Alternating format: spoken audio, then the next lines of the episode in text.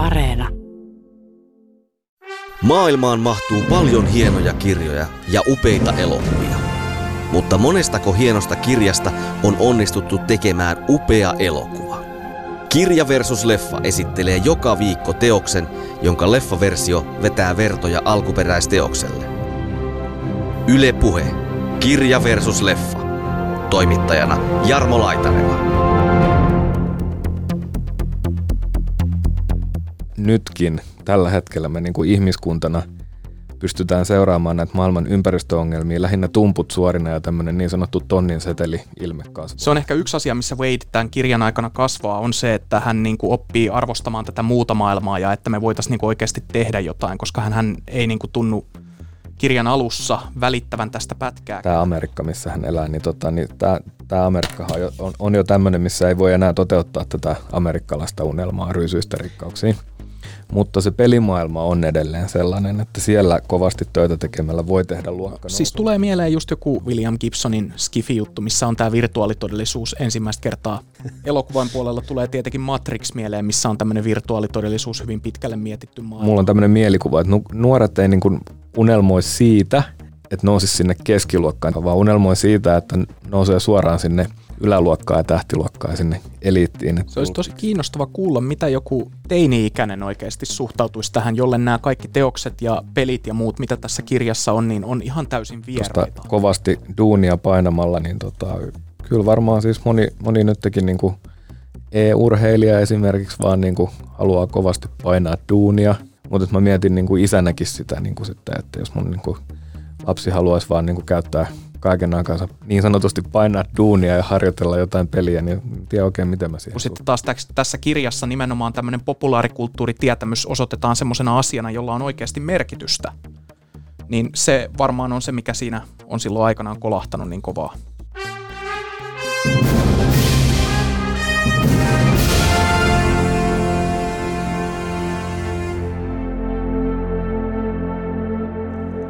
Ernst Kleinin virtuaalimaailmaan sijoittuva kirja Ready Player One vuodelta 2011 sai ilmestyessään innostuneen vastaanoton. Nörttiraamatuksikin tituleeruttu kirja löysi lukijoita myös peliharrastajien ulkopuolelta. Etenkin kasariajan populaarikulttuuria tuntevat löytävät teoksesta paljon tuttuja elementtejä. Steven Spielbergin samanniminen elokuva vuodelta 2018 poikkeaa melko lailla Kleinin kirjasta, mutta monen kriitikon mielestä enemmänkin edukseen. Kanssani Kleinin ja Spielbergin Ready Player One teoksista keskustelevat toimittajat Joonas Alanne ja Jukka Vuorio. Tämä on Kirja vs. Leffa, ohjelman tarinoiden myös virtuaalimaailmaan sijoittuvien tarinoiden ystäville.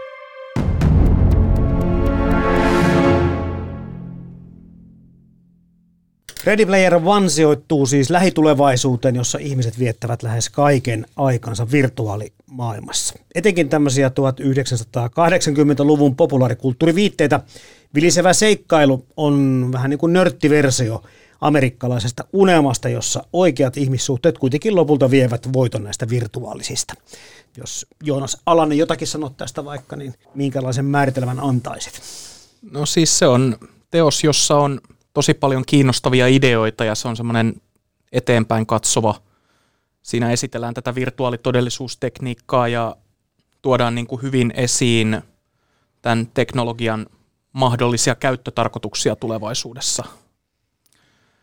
Et, siihen se sitten vähän jääkin, että sit sitä on höystetty tämmöisellä 80-luku nostalgisoinnilla, et koska koko tulevaisuus on tässä kirjassa hurahtanut 80-lukuun – ja sen populaarikulttuuriin, joka on sitten oleellinen osa tätä, ja se on munajahtia, kun nämä päähenkilöt yrittävät selvittää tämän eksentrisen triljardöörin, vai mikä se nyt on, niin tätä salaisuutta.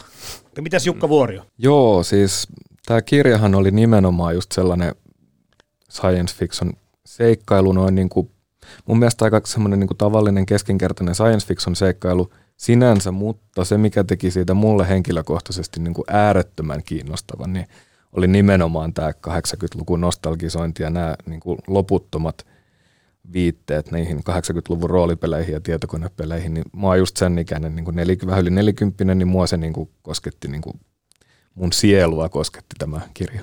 Mutta tämähän on kiinnostavaa, kun me ollaan tässä kaikki eri vuosikymmenillä syntyneitä. Miten tämä teospari onnistuu teidän mielestä nimenomaan tässä niin hyvin?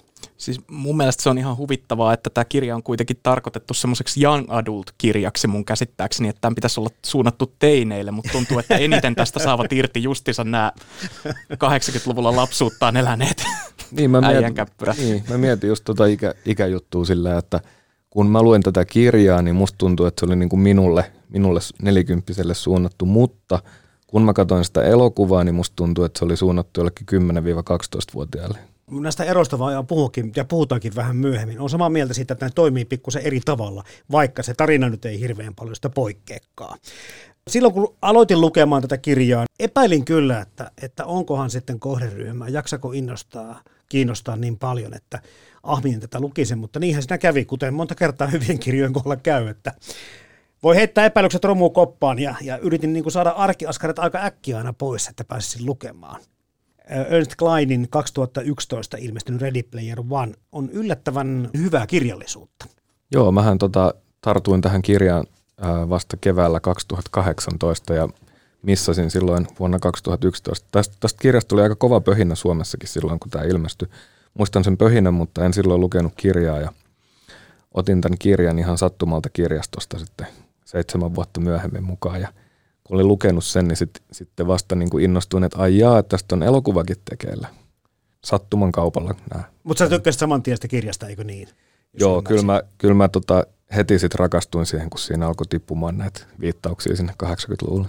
Entäs Joonas? Mm, mä rupesin lukemaan tätä kirjaa siinä vaiheessa, kun tämä vastareaktio tätä kirjaa kohtaan oli justiinsa alkanut. Eli siinä vaiheessa, kun tämä elokuva oli jo tekeillä, niin sosiaalisessa mediassa ihan maailmanlaajuisesti alettiin yhtäkkiä pöhistä, että tämä kirja, joka sai ilmestyessään 2011 kuitenkin valtaosin hyviä arvosteluja, niin onkin seksistinen ja misogynistinen ja kaiken, kaikin tavoin niin kuin vastenmielinen tämmöinen nörttikulttuurin ylistys. Ja mä sitten tartuin tähän kirjaan ihan vaan sen perusteella, kun jotenkin niin kuin tuntuu, tuntuu vähän uskomattomalta, että siinä oli tämmöinen, siinä oli niin kuin semmoinen ristiriita just siinä, että miten niin kuin tämmöinen kirja voi näin lyhyessä ajassa hapantua. Mutta sitten kun, kun mä luin sen kirjan, niin siinä niin kuin jäi, että se oli todella helppolukunen ja semmoinen niin kuin todella nopea lukunen, että mä luin sen jossain muutamassa päivässä. Mutta sitten sen mä kyllä sanon, että se päähenkilö, parsivalvoja, mikä Wade Watts, niin sietämättömimpiä päähenkilöitä ikinä missään kirjassa, mitä mä oon lukenut. Eikä siinä haetaan niin samastumis sitten tunnetta muiden henkilöhahmojen kautta kuin Wade Wattsin kautta. En tiedä, kun hän on kuitenkin kokia hahmo tässä ja sitten kun siinä vähän niin kun sitä lukee, niin sulla vähän tulee sellainen fiilis, että onkohan tämä niinku tietoista, että onko tämä niinku tarkoitettu semmoiseksi vähän, että tämä hahmo sitten niinku kasvaa tässä kirjan edetessä, mutta ei, ei, että hän ei, hän ei niinku oikein muutu ja kaikki niinku arvostaa häntä ja sitä hänen populaarikulttuuritietämystään ja muuta, että kukaan ei niinku silleen missään vaiheessa iske häntä maan pinnalle, vaan hän lopussa saa kaiken, mitä hän haluaa.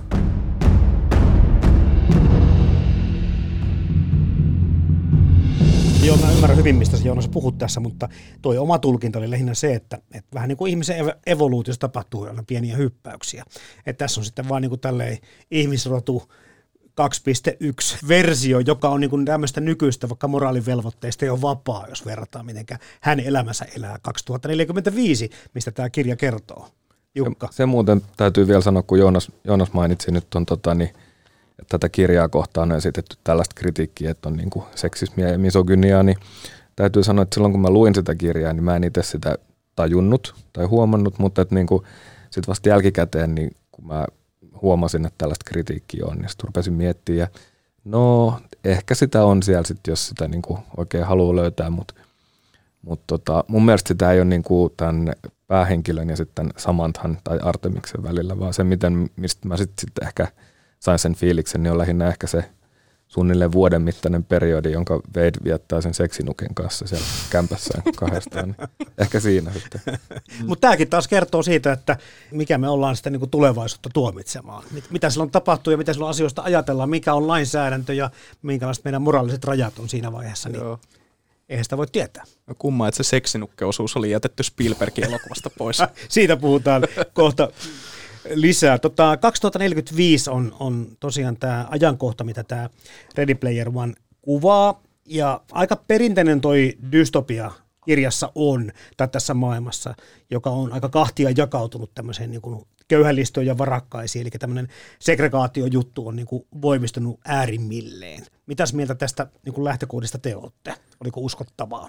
Joo, siis on perinteinen dystopia, on siitä samaa mieltä, tosin tämmöistä niin kuin kirjaimellista maailmanloppua ei ole koettu, mitä usein ehkä niin kuin... Asiat on vain luisunut huonoon suuntaan vuosikymmeniä. Joo, joo, ja se, siihen on syynä tämä nykymuotoinen talouskasvuvetoinen kapitalismi, ja mä niin kuin näin siinä niin kuin tosi paljon yhteyksiä tähän meidän omaan nykyhetkeen silleen, että kun tässä sanottiin, että tämän, niin kuin tämän kir- kirja kuvaili tätä tilannetta silleen, että ihmiset ei enää yritä korjata ongelmia, vaan kiertää ne ongelmat ja elää niiden kanssa, niin kyllä se mun mielestä kuvaa erinomaisesti siis niin kuin ihmisyyttä ylipäätään, että jos mä sanon vielä, vielä tähän, että nytkin tällä hetkellä me niin kuin ihmiskuntana pystytään seuraamaan näitä maailman ympäristöongelmia lähinnä tumput suorina ja tämmöinen niin sanottu tonnin seteli ilmekasvoilla. Niin tota, mun mielestä se aika hyvin limittyy tähän tämän kirjan maailmaan. Mm. Onhan siinä sellaisia hyvin tutun kuulosia juttuja silleen, että kun mullakin on kuitenkin tuttavia, joilla on ollut vähän niin kuin, vähän niin kuin toi pelaaminen lähtenyt laukalle ja ovat niin kuin sitten oikeasti lukkiutuneet neljän seinän sisään semmoittiin vuoden ajaksi vaikka pelaamaan jotain vovia. Siis tiedän tämmöisiä tapauksia. Ja että kun heillä niinku oikeasti, ei heitä niinku haittaa yhtään asua ihan täydessä sikolätissä tai niinku, että heillä ei ole rahaa tai että niinku, tällaiset ongelmat siinä ympäristössä, vaan heitä niinku saattaa oikeasti häiritä eniten se, että heidän hahmollaan ei ole jotain kiiltävää armoria tai tällaista. Ja kun se tuntuu olevan se Wadeillekin se, se on ehkä yksi asia, missä Wade tämän kirjan aikana kasvaa, on se, että hän niin kuin oppii arvostamaan tätä muuta maailmaa ja että me voitaisiin niin kuin oikeasti tehdä jotain, koska hän, hän ei niin kuin tunnu kirjan alussa välittävän tästä pätkääkään, vaan hänen unelma on vaan hankkia avaruusalus ja lähteä tonne kauas pois ja sitten vaan pelata oasista. Joo, karista, karistaa maapallon pölyt jaloista, jos sattuisi tosiaan tämä niinku karata, palkinto tulemaan. Mutta niin kuin karata todellisuutta.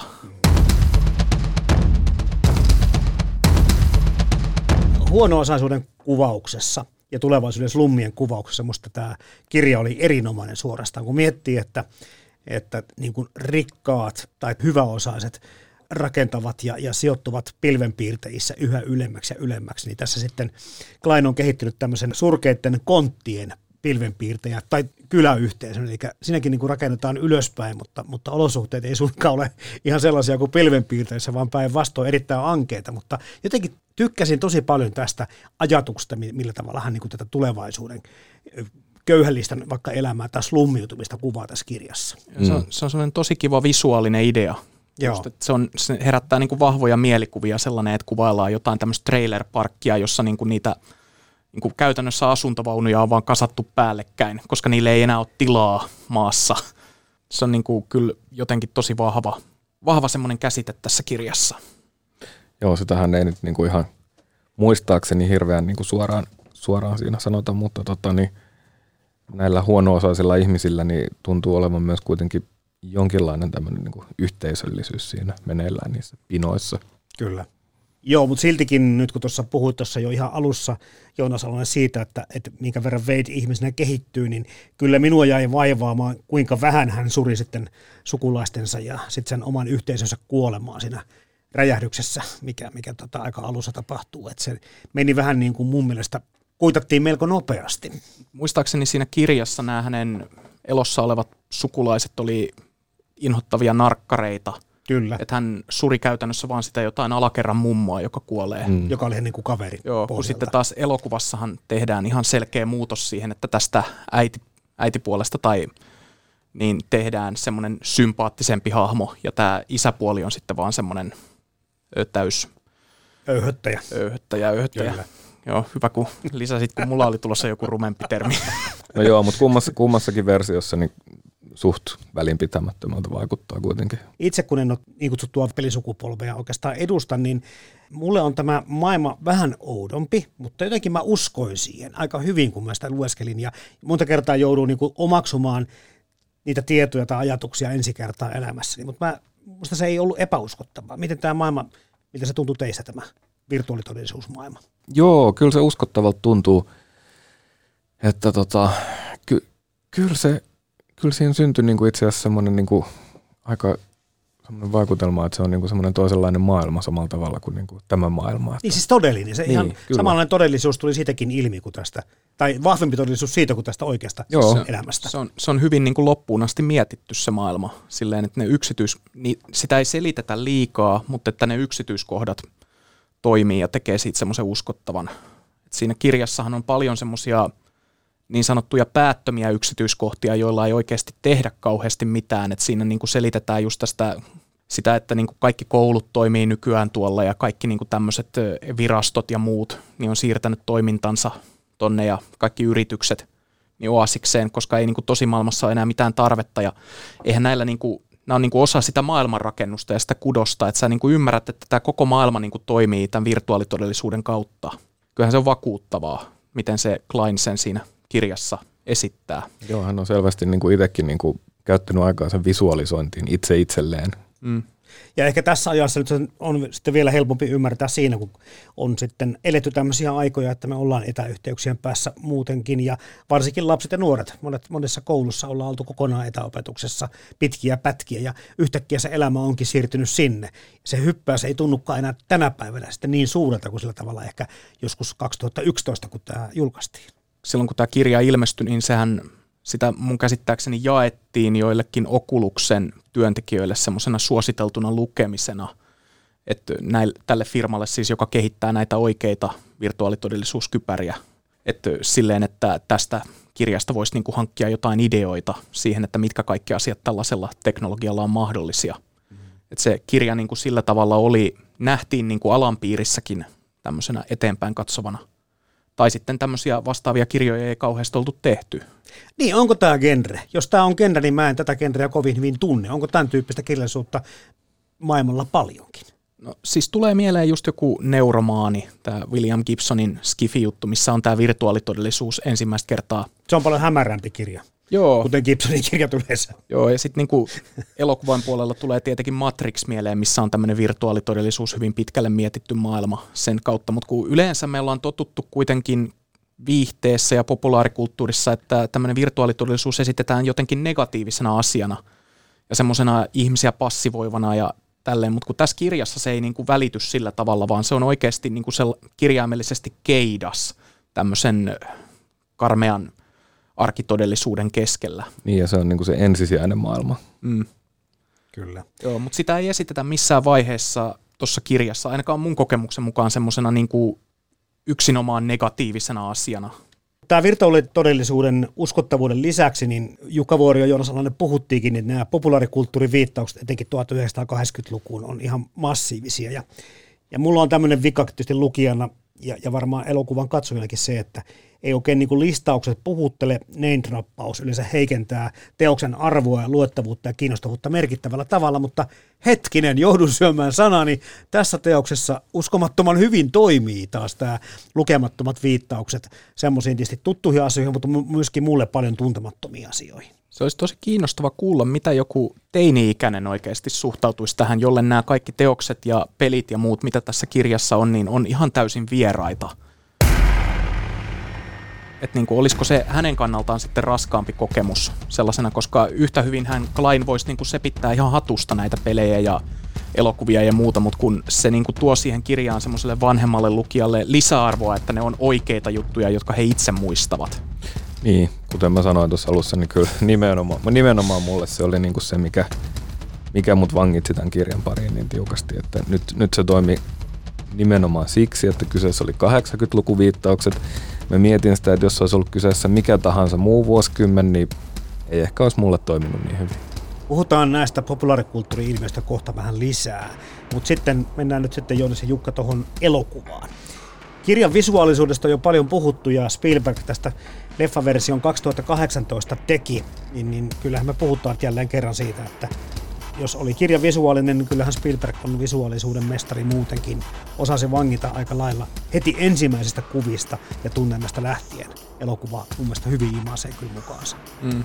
Kyllähän siinä Spielbergin ohjauksessa on sellaista tiettyä keveyttä, että se Kleinin kirjan synkemmät sävyt ei mun mielestä niin kuin käänny tässä Spielbergin versiossa juuri lainkaan valkokankaalle.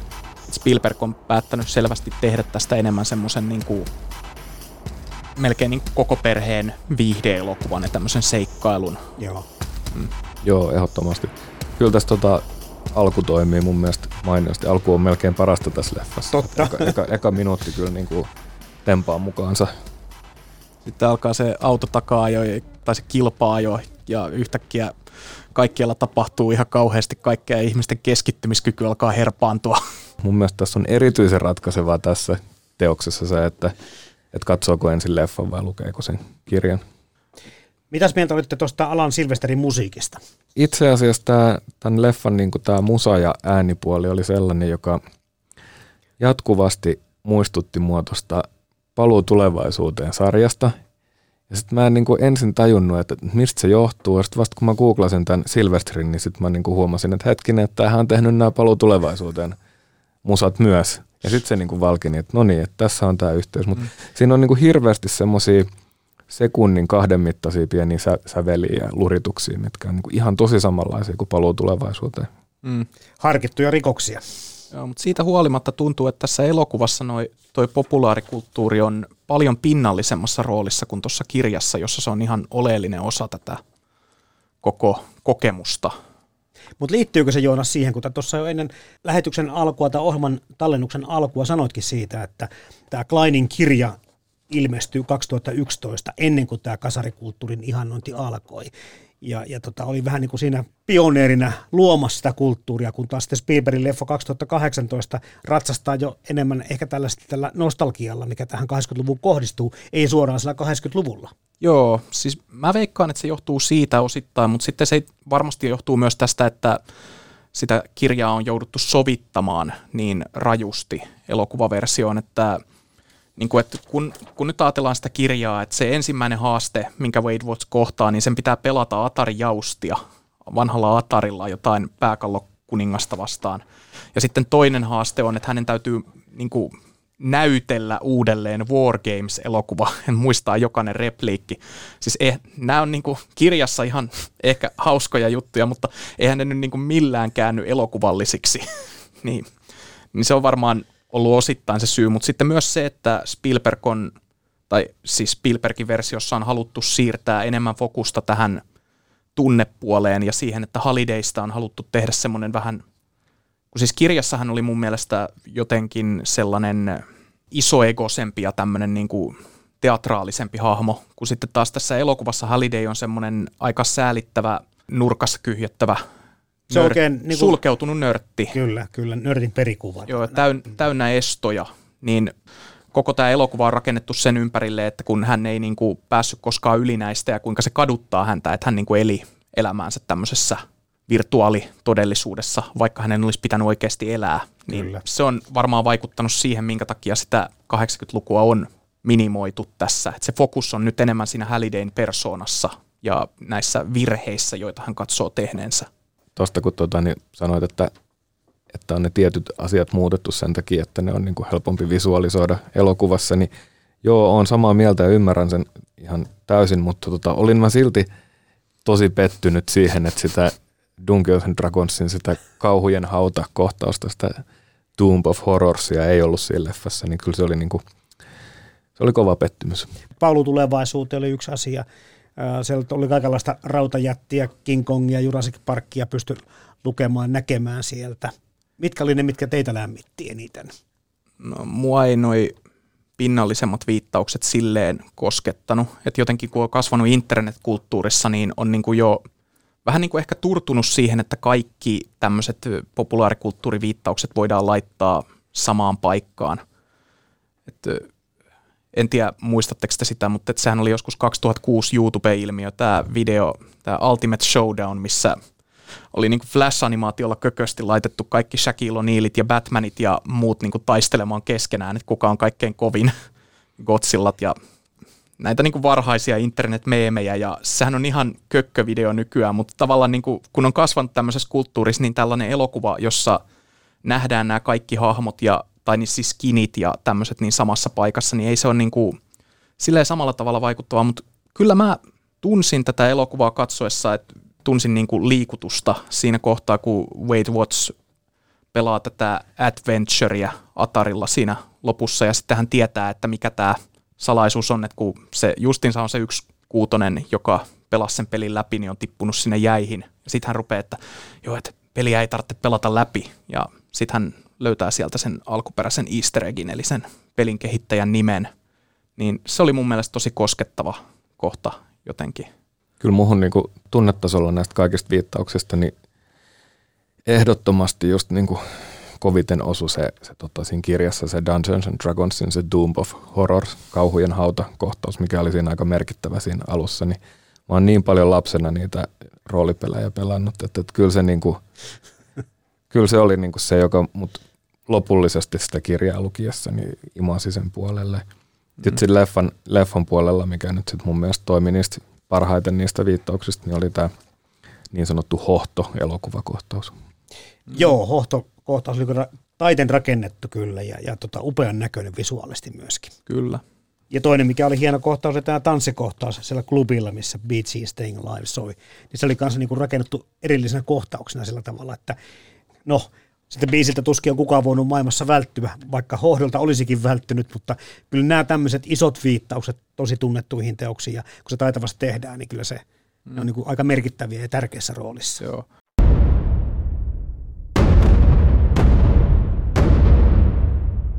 Mä tarttuisin nyt tuohon, mitä Jukka tuossa äsken sanoi tosiaan tosta, että kuinka niin kuin se Dungeons and Dragons kohta siinä kirjassa niin tuntui puhuttelevan just häntä.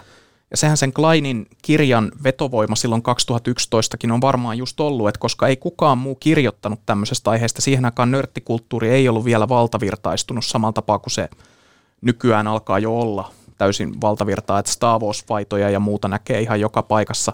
Mutta silloin kun se kirja ilmestyi, niin ei, ei niinku pelaajia eikä nörttejä samalla tav- ei he kokenut samalla tavalla kuuluvansa joukkoon tai olevansa tarinan sankareita, kun sitten taas tässä kirjassa nimenomaan tämmöinen populaarikulttuuritietämys osoitetaan semmoisena asiana, jolla on oikeasti merkitystä.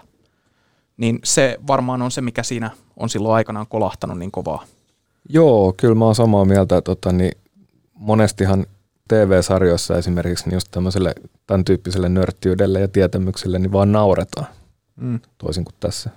Niin, no tekijäkin ilmeisesti on aika nörtti tämä Ernst Klein. Ainakin tunnustautuu itse nörtiksi. Että tähän on sitten niin kuin itse on varmasti myöskin kaltaasian esikuvana käyttänyt tämän teoksen luomisessa. No, siis hän ennen tätä kirjallisuutta, niin hän oli jollakin tasolla tunnettu tästä puhutusta runoudesta, niin hänellä on semmoinen kuuluisa runo, joka niin käsittelee nörttipornoa. Ette te varmaan sitä kuulu, mutta hän, no ei, ei joo, siis hän, hän niin kuin siinä käytännössä vaan luettelee, että milla, millainen olisi tämmöinen nörtin unelmien tyttö. Se on silmälasit ja tietää, millä planeetalla Luke Skywalker asuu ja kyllä, kyllä. Kertoo vähän jo sitten tyypistä, tai vähän enemmänkin. Joo, joo. Hei, tota, haluan kysyä noista näyttelijöistä. Eli mulle oli tämä Spielbergin casting näihin päärooleihin, niin tuntemattomia näyttelijöitä itselleni, mutta oliko tarkoituksellista?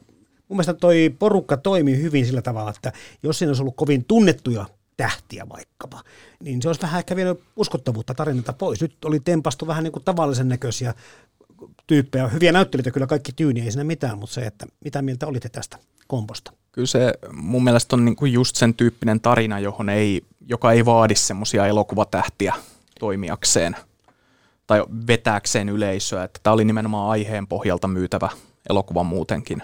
Ei se mua haitannut, että ne on vähän tuntemattomampia näyttelijöitä, vaikka no Tai Sheridan, joka tässä pääosassa on, niin muistan, että hän oli jossain Matthew McConaugheyn Matt-elokuvassa ja sitten hän on jossain X-meneissä hän on esittänyt Kyklooppia näissä uudemmissa, mikä on silleen hauskaa, että koska jos Spielberg on niin kuin hänet siitä X-menistä bongannut tähän, niin se syyhän on niin kuin vaan se, että kun kummassakaan ei näe hänen silmiään, kun sillä on se semmoinen visiiri siinä silmien edessä X-meneissäkin.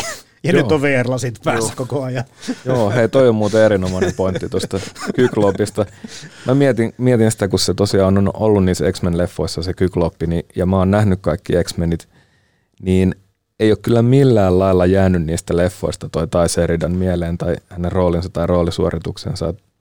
Se mm. kyllä voi johtua siitäkin, että mä oon aina lapsesta asti ajatellut, että toi Kykloppi on sarjakuvassakin erittäin tylsä hahmo. Ja sitten sit se, mitä mä mietin, niin, niin tota, ton roolihahmon ikä, siis Wade Watts, niin sehän on 18-vuotias. Kyllä. Ja sitten mä tsekkasin, niin toi Tai Seridan on leffan kuvausten aikaan ollut 20-vuotias, eli about sama. Että tota, se menee aika hyvin yksin, kun sitten taas, sit taas toi, tota, joka esittää tota ja toi Lena White, pitäisi olla suunnilleen sama ikäinen kuin Wade, mutta se on ollut kuitenkin kolmekymppinen ton leffan kuvausten aikaan. Että Yeah. Mm. Mutta näyttää kyllä ihan suht nuorelta.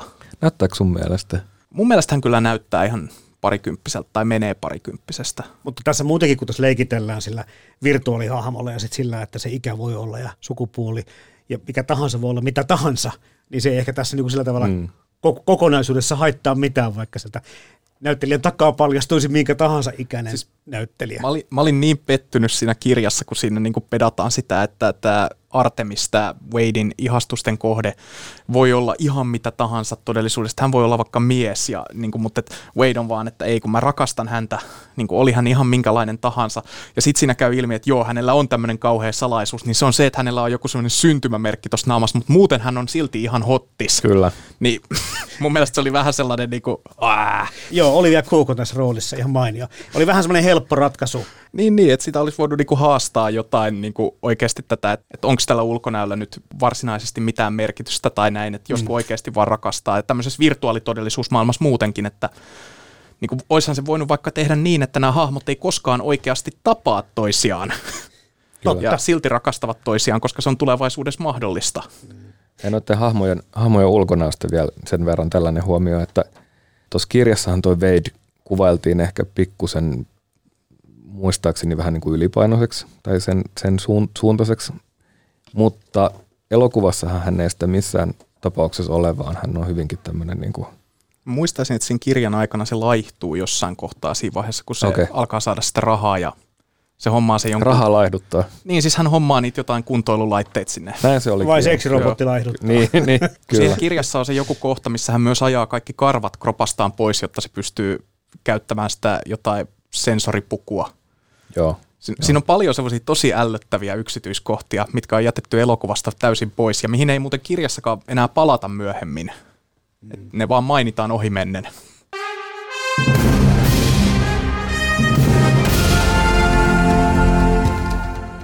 Kansani Ernst Kleinin ja Steven Spielbergin Ready Player One teoksista keskustelevat toimittajat Joonas Alanne ja Jukka Vuorio.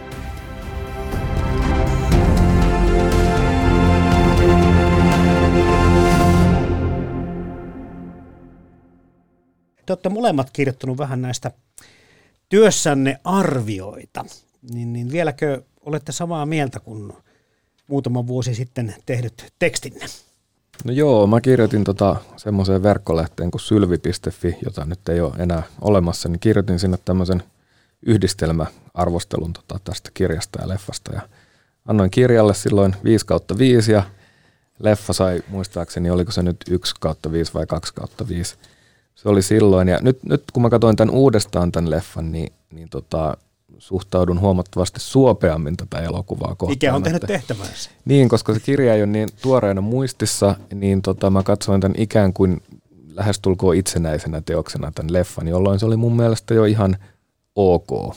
Kyllä mä seison edelleen mun arvostelun takana, että siinä mä totesin, että tämä Spielbergin elokuva on parannus siihen kirjaan verrattuna. Ja kyllä mä oon edelleen sitä mieltä, että elokuvassa nämä hahmot on paljon niin kuin vähemmän sietämättömiä kuin siinä kirjassa. Ja erityisesti sitä, että Wade Wattsista tehtiin semmoinen hajuton ja mauton hahmo, niin no siis siitä voi olla montaa mieltä, mutta mun mielestä se oli parannus verrattuna siihen sietämättömään, kaikki tietävään ja aina oikeassa olevaan tyyppiin, joka aina veti hatusta niitä ratkaisuja. Siinä kirjassahan sitä tyhmä kohtaus, missä se, mene, se niin kuin jää sinne velkavankeuteen sinne IOIlle. Ja sitten siellä velkavankeudessa ollessa, niin se sitten jossain vaiheessa vaan paljastaa jo, että kaikki on mennyt suunnitelmieni mukaan, koska kaksi viikkoa sitten ostin tämän jutun ja tämän jutun ja järjestin itseni niin, että pystyn pakenemaan täältä – ja kun siellä, siinä, oli, siinä oli muutamakin tämmöinen kohta, jossa mä ajattelin, että, ah, että onpas niin jotenkin tosi laiskasti kirjoitettu. Että tämmönen, se oli vähän semmoinen Mission Impossible. Joo, semmoinen teinipoi, teinipoika naruttaa tämmöistä jättimäistä yritystä niin kuin todella helpon kuuloisesti ostamalla verkosta jotain juttuja. Tämä ratkaisu oli toisen tyyppinen myös sitten elokuvassa, puhutaan eroista kohta, mutta ennen sitä puhutaan teemoista pikkusen. Tämä oli ehkä pikkusen niin kuin ehkä eri yleisölle tehty tämä kirja ja elokuva. Mutta miten teemojen osalta, niin, niin näettekö, että, että puhutaan samanlaisista asioista vai? Musta tuntuu, että elokuva on jotenkin kriittisempi tota nostalgiaa ja virtuaalitodellisuudessa elämistä kohtaan kuin tämä kirja. Et vaikka elokuvakin niin kuin antaa semmoisen, ei niin kuin silleen täysin negatiivisesti siihen suhtaudu, niin silti siinä annetaan jotenkin ymmärtää, että sun pitäisi kuitenkin elää tässä oikeassa maailmassa ja yrittää ratkaista näitä ongelmia. Niin näissä kummassakin esimerkiksi tämmöinen teema jollain tavalla sitten tulee siellä niin kuin pääteemaksi on tämä, että, että tämä reaalimaailma on sitten kuitenkin tärkeämpi kuin tämä virtuaalimaailma, niin se vähän tuntuu sille väkisin päälle liimatulta, että ikään kuin tämmöiseltä, niin kuin, että mikä on pakko laittaa, että näin olemme oikeaa mieltä asiasta, koska koska kuitenkin ne on niin paljon koko aika siellä virtuaalimaailmassa ja ne tapahtumat siellä on niin tärkeitä. Ja kun se ei kuitenkaan vaikuta niiden kenenkään elämään mitenkään negatiivisesti, se vaan parantaa sitä elämänlaatua, mitä enemmän ne siellä on. Mm. Aika yleinen on tämmöinen yksilö vastaan yhtiö tai korporaatio, hyvä vastaan paha taistelu tästä vapaudesta. Niin tässähän tämä on aika ilmeistä ja, ja selkeää tämä vääntö sit siitä, että kella on oikeus tehdä mitäkin. Niin, tässä yksilö, yksilöyhteisö, niin tota, tässä elokuvassahan ne toimii semmoisena tiiminä. Niin paljon enemmän kuin Kyllä, mielessä, ja sitten taas elokuvassa ne nimenomaan aika pitkään on niitä yksinäisiä susia, ja vasta siinä, siis siinä kirjassa ja siinä, siinä loppuvaiheessa vasta alkaa niin kuin konkreettisesti tekemään sitä yhteistyötä. Leffassahan ihan selkeästi niin kuin tämä tiimityö oikeastaan on se, siihen lopputulokseen päästään tiimityön avulla. Joo, mutta siinä leffassakin se on vähän silleen kömpelösti ehkä tehty, että sen olisi voinut jotenkin tarkemmin rakentaa, että se nimenomainen ongelma on, että me ei haluta tehdä tiimityötä ja sitten lopulta tiimityötä tekemällä niin kuin asiat ratkeaa, niin se olisi ehkä ollut tyydyttävämpää. Mutta kun siinä tuntuu, että ei näillä hahmoilla oikeasti ole mitään ongelmaa tehdä sitä tiimityötä jatkuvasti. Kyllä, ja kun sanoit, että, että, että sen olisi voinut paremmin rakentaa, kun, kun tuntuu vähän niin kuin, että siinä leffassa sitä ei ole rakennettu juuri millään lailla, että, että yhtäkkiä ne vaan on se ryhmä.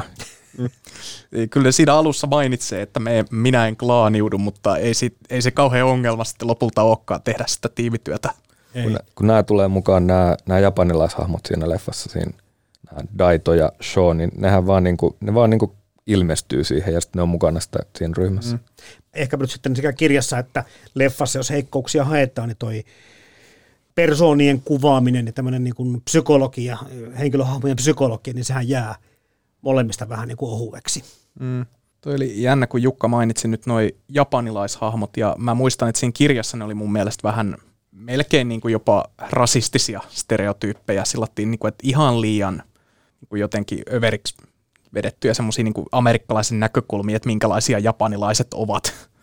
että siinä niin kuin, kumarrellaan siellä pelimaailmassa ja istutaan polville ja sitten vielä sanotaan, että joo, että hän teki seppukun ja niin kuin kaikkea, että, niin kuin, että ää, kun sitten tässä elokuvassa sitä on niin kuin siloteltu jonkun verran, mutta siinä kirjassahan on se ihan kiinnostavasti tuoda esiin se, että nämä niin kuin molemmat japanilaishahmot siinä on näitä niin kuin japanilaisia semmoisia nörttejä, jotka käytännössä on omistanut elämänsä populaarikulttuurille ja mangalle ja animelle ja muulle, eikä niin kuin koskaan poistu sieltä Joo. omasta Olikohan se hiki, hikikomori taitaa olla tämä sana, Joo. muistaakseni. Joo, kun se mainitaan siinä kirjassakin, ja mä silloin muistan, että mä katsoin, että se on ihan oikea juttu.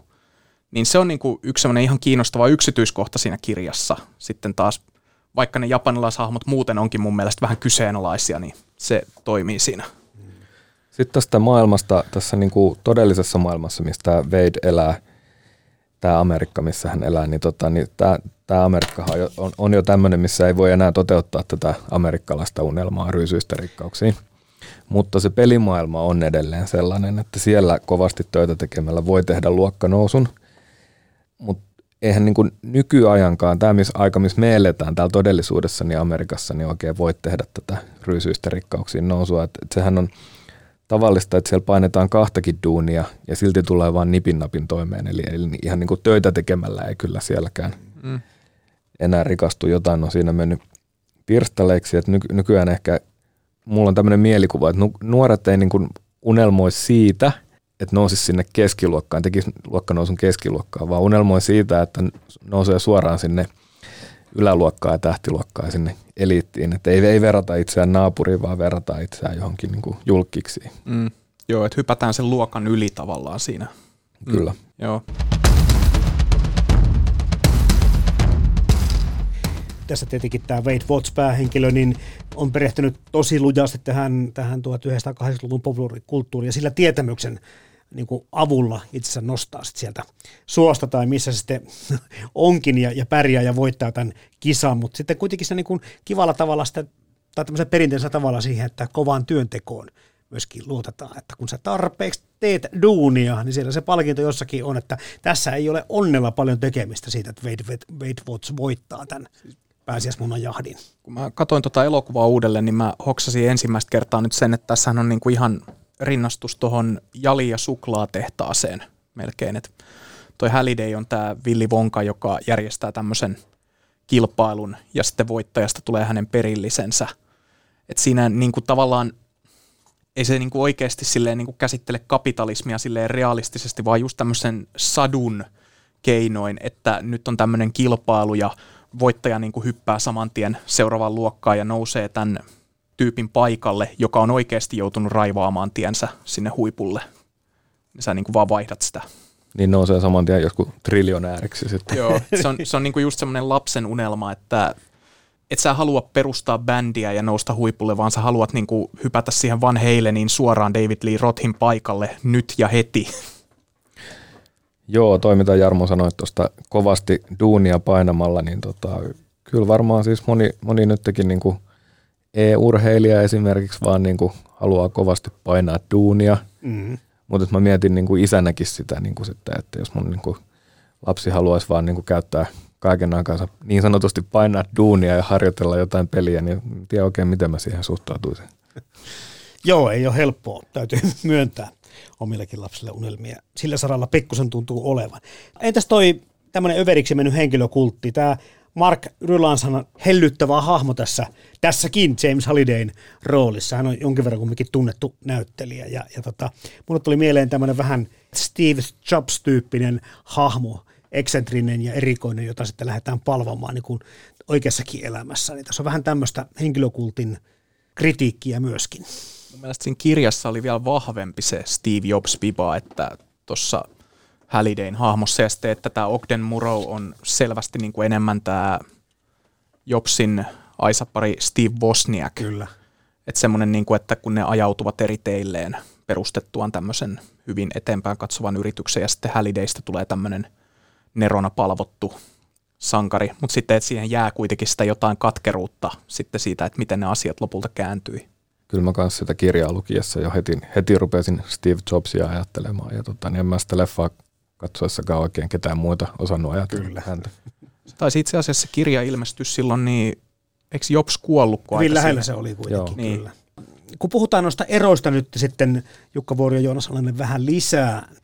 Tässä on tietenkin muutamia henkilöhahmoja, jota tähän elokuvaan varten oli kirjoitettu, käsikirjoitettu mukaan, joka vähän niin kuin auttoi tarinan eteenpäin menemissä, jota kirjasta puuttuu. Mutta miten muuten nuo erot, miten te näette ne? Siis mun mielestä nämä on niin erilaisia nämä teokset, että mähän siis... Aja, Samaa mieltä. Niin, mä ajattelin tuossa yksi päivä lastenvaunuja työntäessä, niin mä ajattelin, että tämä kirja on niin kuin The Ready Player One, mm-hmm. ja sitten se leffa on niin kuin Ready Player One The Movie. Niin kuin sellainen että se niin kuin leffa on niin kuin versio siitä kirjasta. Et niitä eroja on tosi paljon ja siis kaikki ne tehtävät, mitä nämä suorittaa, niin nehän on eri, eri siinä kirjassa ja eri siinä leffassa. Kyllä. Et se on niin kuin mun mielestä se suurin ero. Sitten on niin kuin paljon tietysti näissä hahmoissa sun, sun muussa, mutta tota, merkittävintä mulle oli se, että ne kaikki tehtävät on niin erilaisia. Siis elokuvassa tuntuu, että sitä aikaa kuluu näissä kaikissa tapahtumissa suunnilleen joku viikko. Mm. Kun sitten taas kirjassahan siinä annetaan ihan selvästi, selvästi että tämä koko tapahtumat vie niin kuin pari vuotta. Joo. Mm. Siinä yhdessä kohtaa siinä kirjassa Veidille ja Samanthalle tulee siinä joku jonkin sortin välirikko ja Veid on tosiaan sen jälkeen sitten noin vuoden verran yksinään yhdessä kämpässä. Joo, se aika, aikakäsitys on ihan toisen tyyppinen. Mutta sitten tuossa leffassa oli ehkä ratkaistu vähän uskottavammin tämä tilanne, missä, missä tota, tai kirjassa, kun Parsival joutuu siihen velkavankeuteen, siihen IOI-yhtymään lojaliteettikeskukseen, niin se meneekin tässä leffassa Artemis, joka sinne menee. Jotenkin se on perustellumpi ja paremmin rakennettu ja uskottavampi se koko Joo. kuvio.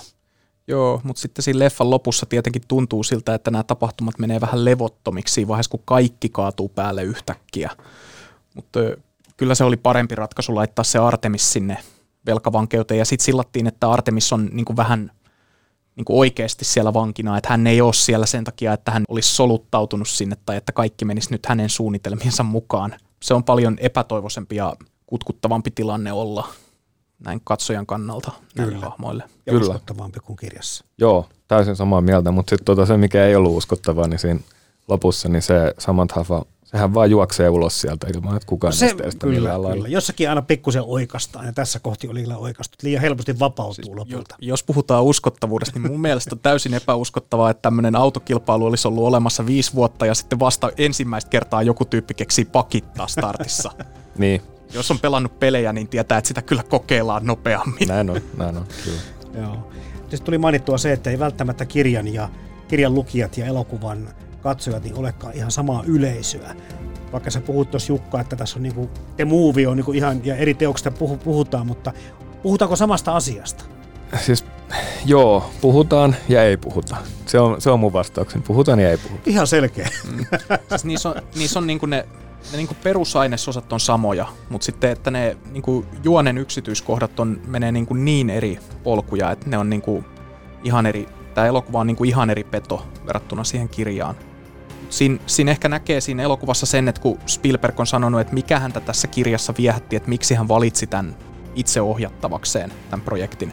Se tuntui musta ainakin vähän oudolta silloin, että minkä takia Steven Spielberg, joka ohjaa nykyään näitä historiallisia draamoja, jossa on Tom Hanks ja muita niin pääosassa, niin miksi hän yhtäkkiä päättää tehdä tämmöisen 200 miljoonan dollarin teinileffan. Niin hän sanoi, että häntä kiehtoi nimenomaan tämä teknologia ja ne mahdollisuudet ja semmoinen niin tulevaisuuteen katsominen tässä. Vähän sama kuin mikä häntä kiehtoi Minority Reportissa joskus viime vuosikymmenellä. Että sellainen, niin kuin, että hän pystyi niin kuin maalaamaan tämmöisen uudenlaisen tulevaisuuden, joka tuntui jollain tavalla uskottavalta. Ja kyllä se näkyy siinä, että Spielberg jää tämä maailma kiehtoo enemmän kuin nämä hahmot tässä jutussa. Ehdottomasti. Mm. Joo. Tämä on tarinavetoinen, ei, ei suinkaan persona- tai hahmovetoinen tämä, tämä seikkailu. Oikeastaan sekä kirjassa että elokuvassa. Kun mennään näin syvälle tämmöisiin vaikka virtuaalimaailmoihin, kun näissä mennään molemmissa, niin miten luulette sen, rajaako pois osan lukijoista kautta katsojista? Pystyykö tämmöiseen, tämmöisestä nauttimaan kuka tahansa ikään, sukupolveen ja kulttuuriin katsomatta? No mun mielestä se elokuva on tehty ainakin sellaiseksi, että sen voi katsoa kuka tahansa alle 75-vuotias ja nauttia siitä. Mutta tota, no, kirja on varmaan spesifimmällä tämmöiselle kaltaiselle niin nelikymppiselle roolipelaajalle tehty ensisijaisesti. Mm. No, siinä tuli se varmistus nyt sille, että kirja ei oikeasti ole tarkoitettu teineille, millaisena sitä myytiin. Muistan kyllä, että sitä kehuttiin ja muuta, mutta mä en muista, että luokiteltiinko tämä ihan niin kuin nuorten kirjaksi. Kyllä se on, kyllä se on niin kuin young adult-kirjana Joo. markkinoitu. Ja sitten sitähän niin kuin mainostettiin kaikenlaisilla lauseilla, että se on aikuisten Harry Potter ja kaikkea. Että niin kuin, en tiedä, se, se yleisö on niin kuin ollut mulle tosi hämärä koko ajan, että kenelle tämä oikeasti on tarkoitettu, koska siinä on semmoisia teinikirjaelementtejä, että tämmöiset teinidystopiathan on ollut 2010-luvun juttu kirjallisuudessa, että on ollut nälkäpelejä ja muuta. Mutta sitten tästä tekee niinku semmoisen aikuislukijan vetoavan justinsa se, että siinä viitataan 80-lukuun niin intensiivisesti. Ehkä tästä silloin aikoinaan teki niin suuren ilmiön se, että niin moni toimittaja oli just sopivassa iässä kirjoittaakseen ja puhuakseen tästä. Mm.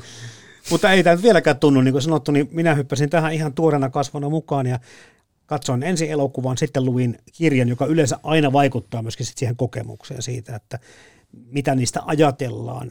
Pidin molemmista tosi paljon ja on sitä mieltä, että kestää kyllä katsomista ja pystyy katsomaan kuka tahansa, mutta lukemisen kanssa ehkä on samaa mieltä kuin Jukka, että voi olla, että se rajaa osan yleisöä pois, mm. niin näin, näin tarkoilla aihevalinnoillaan tai tällä maailmallaan. Mutta hämmensikö se sua sitten yhtään, että se kirja ja elokuva on niin erilaisia keskenään, että, niissä on otet, että siinä elokuvassa on otettu niin paljon vapauksia siinä sovituksessa?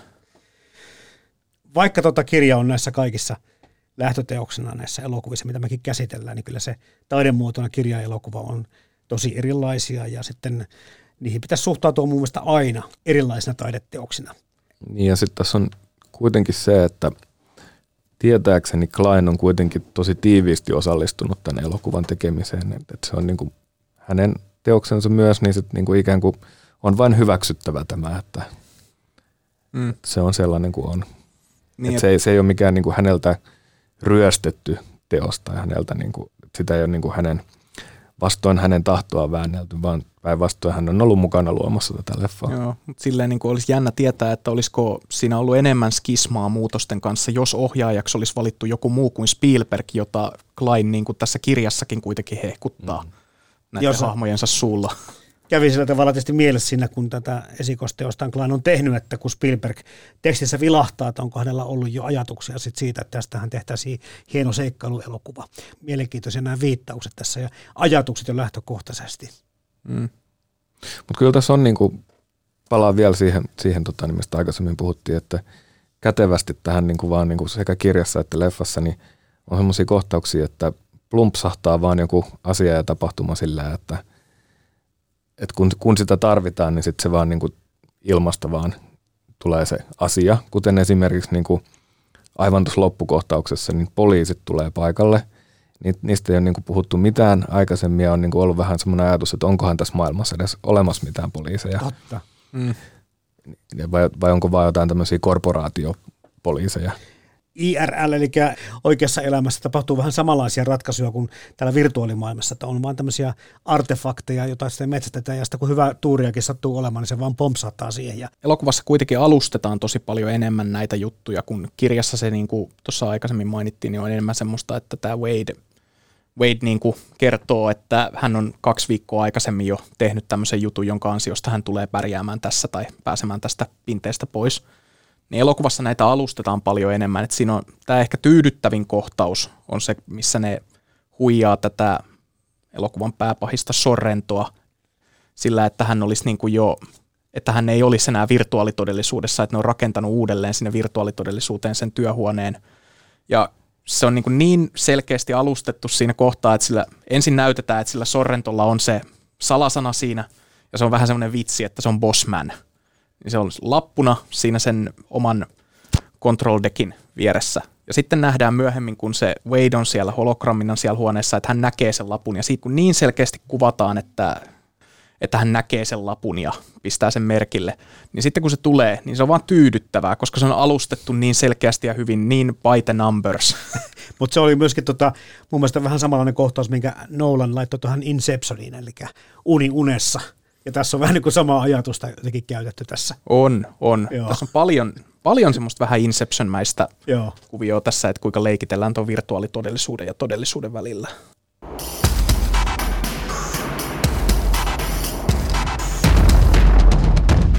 Yleensä me ollaan puhuttu siitä, miten tämä tulee kestämään aikaa, mutta... No, silleen, että kun se ei ole niin vielä vanhentunut ainakaan. Niin. Mutta se on kuitenkin sen verran, että sitä teknologiaa kehitetään jo ja se on niin tulossa ja on jo kaupoissa, niin niin kuin hankala sanoa, miten se niin kuin sitten... Niin, vaaran paikkojahan tässä on, että joskus käy nämä ennusteet menee ihan mihin sattuu. Ei mm. ollenkaan siihen, mitä ajatellaan, mutta tämä on aika uskottavaa kuitenkin tämä todellisuus, mitä tähän rakennetaan. Niin paitsi siis se, että 2040-luvulla ihmiset olisi innostuneita 80-luvun kulttuurista, niin se ei, se ei mene läpi. Mutta se tulee kuitenkin aina muutaman vuosikymmenen heikaton periodeissa uudestaan ja uudestaan. Joo, mutta että... sehän on se teoria, että se on aina 30 vuotta aikaisempi mitä katsotaan. Eli 2010-luvulla oli 80-luku, niin 2040-luvulla ne on innostuneita tästä meidän ajasta. 2010-luku, että siellä tyypit bilettää Party Rock Anthemin tahtiin ja mitä muuta nyt tähän vuosikin, Gangnam Style. Kun miettii tämän kirjan, Ready Player One kirjan ja elokuvan yleisöjä tai lukijoita, niin, niin voisiko ajatella tätä, että kelle tämmöistä, kelle tämmöistä niin voisi suositella? Tuossa aikaisemmin puhuttiin siitä, että, että käy kelle tahansa alle 75-vuotiaalle, mutta tota, kenen kannattaisi tämmöistä, tämmöiseen tarttua? Siitähän me puhuttiin tuossa aikaisemminkin, että se on puhutellut nimenomaan semmoista nörttikulttuuria ja Niin. nimenomaan semmoisia iäkkäämpiä nörttejä, jotka ei ole aiemmin kohdannut tämmöistä populaarikulttuuria, jossa tavallaan niin kuin, mitä se nyt sanoisi, niin kuin voimaannutetaan sitä, että te olette tämmöinen niin kuin populaarikulttuuritietämys ja tämmöinen sitaattien heittely ja muu, niin se ei olekaan turhaa, vaan, tässä, vaan niin kuin, että se, voi, se on niin kuin oikeasti käypää valuuttaa ja tekee susta kovan tyypin. Okei, mutta tämä myöskin kertoo sen, että mitä me pelätään klassisen sivistyksen katoamista, niin se korvautuu tämmöisen, tämän tyyppisellä tiedolla ja sillä pärjää elämässä. Analysoidaan se romaania, että mitkä osiot tästä nyt olikaan kokainipöllyssä kirjoitettuja. No kyllä mä niinku, jos näillä nykyisillä pelaajilla, näillä gamer-kulttuurin edustajilla, kun en oikein sitä tunne, mutta jos niinku heillä esimerkiksi olisi jossain välissä aikaa lukea ihan oikea kirja, niin kyllä mä lähtisin tätä kirjaa suosittelemaan. Joo. Siis kirjanahan se antaa tosi paljon. Ei ole mitään rajoja oikeasti mielikuvituksella, kun lähdetään niin kuin luomaan tuommoista uutta teknologiaa, että mitä sä voit niin kuin tehdä sillä, että mitä tommonen, minkälaisia ovia tuommoinen virtuaalitodellisuus avaa, koska tässä kirjassa kuitenkin annetaan niin kuin ihan semmoisia käytännönläheisiä juttuja, että ihmiset käy koulua siellä, niin kuin, että se ei ole pelkkä peli, että siellä on näitä pelimaailmoja ja peliulottuvuuksia, missä ihmiset voi, nämä niiden avatarit voi taistella toisiaan vastaan ja niin kuin seikkailla semmoisesta tyhjässä avaruudesta tai käydä jollain planeetoilla surffailemassa ja muuta, mutta että siellä on myös niin kuin hyvin käytännöllisiä juttuja, että sä shoppailet siellä, sä käyt siellä kouluissa, sä käyt siellä töissä ja sitten sä vietät vielä vapaa-aikas siellä, niin onhan se niin kuin visiona silleen aika hurja kokonaiskattava toinen elämä.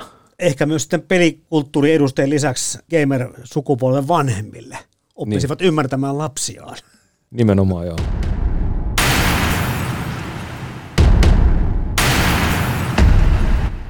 Maailmaan mahtuu paljon hienoja kirjoja ja upeita elokuvia. Mutta monestako hienosta kirjasta on onnistuttu tekemään upea elokuva? Kirja versus leffa esittelee joka viikko teoksen, jonka leffaversio vetää vertoja alkuperäisteokselle. Yle Puhe. Kirja versus leffa. Toimittajana Jarmo Laitaneva.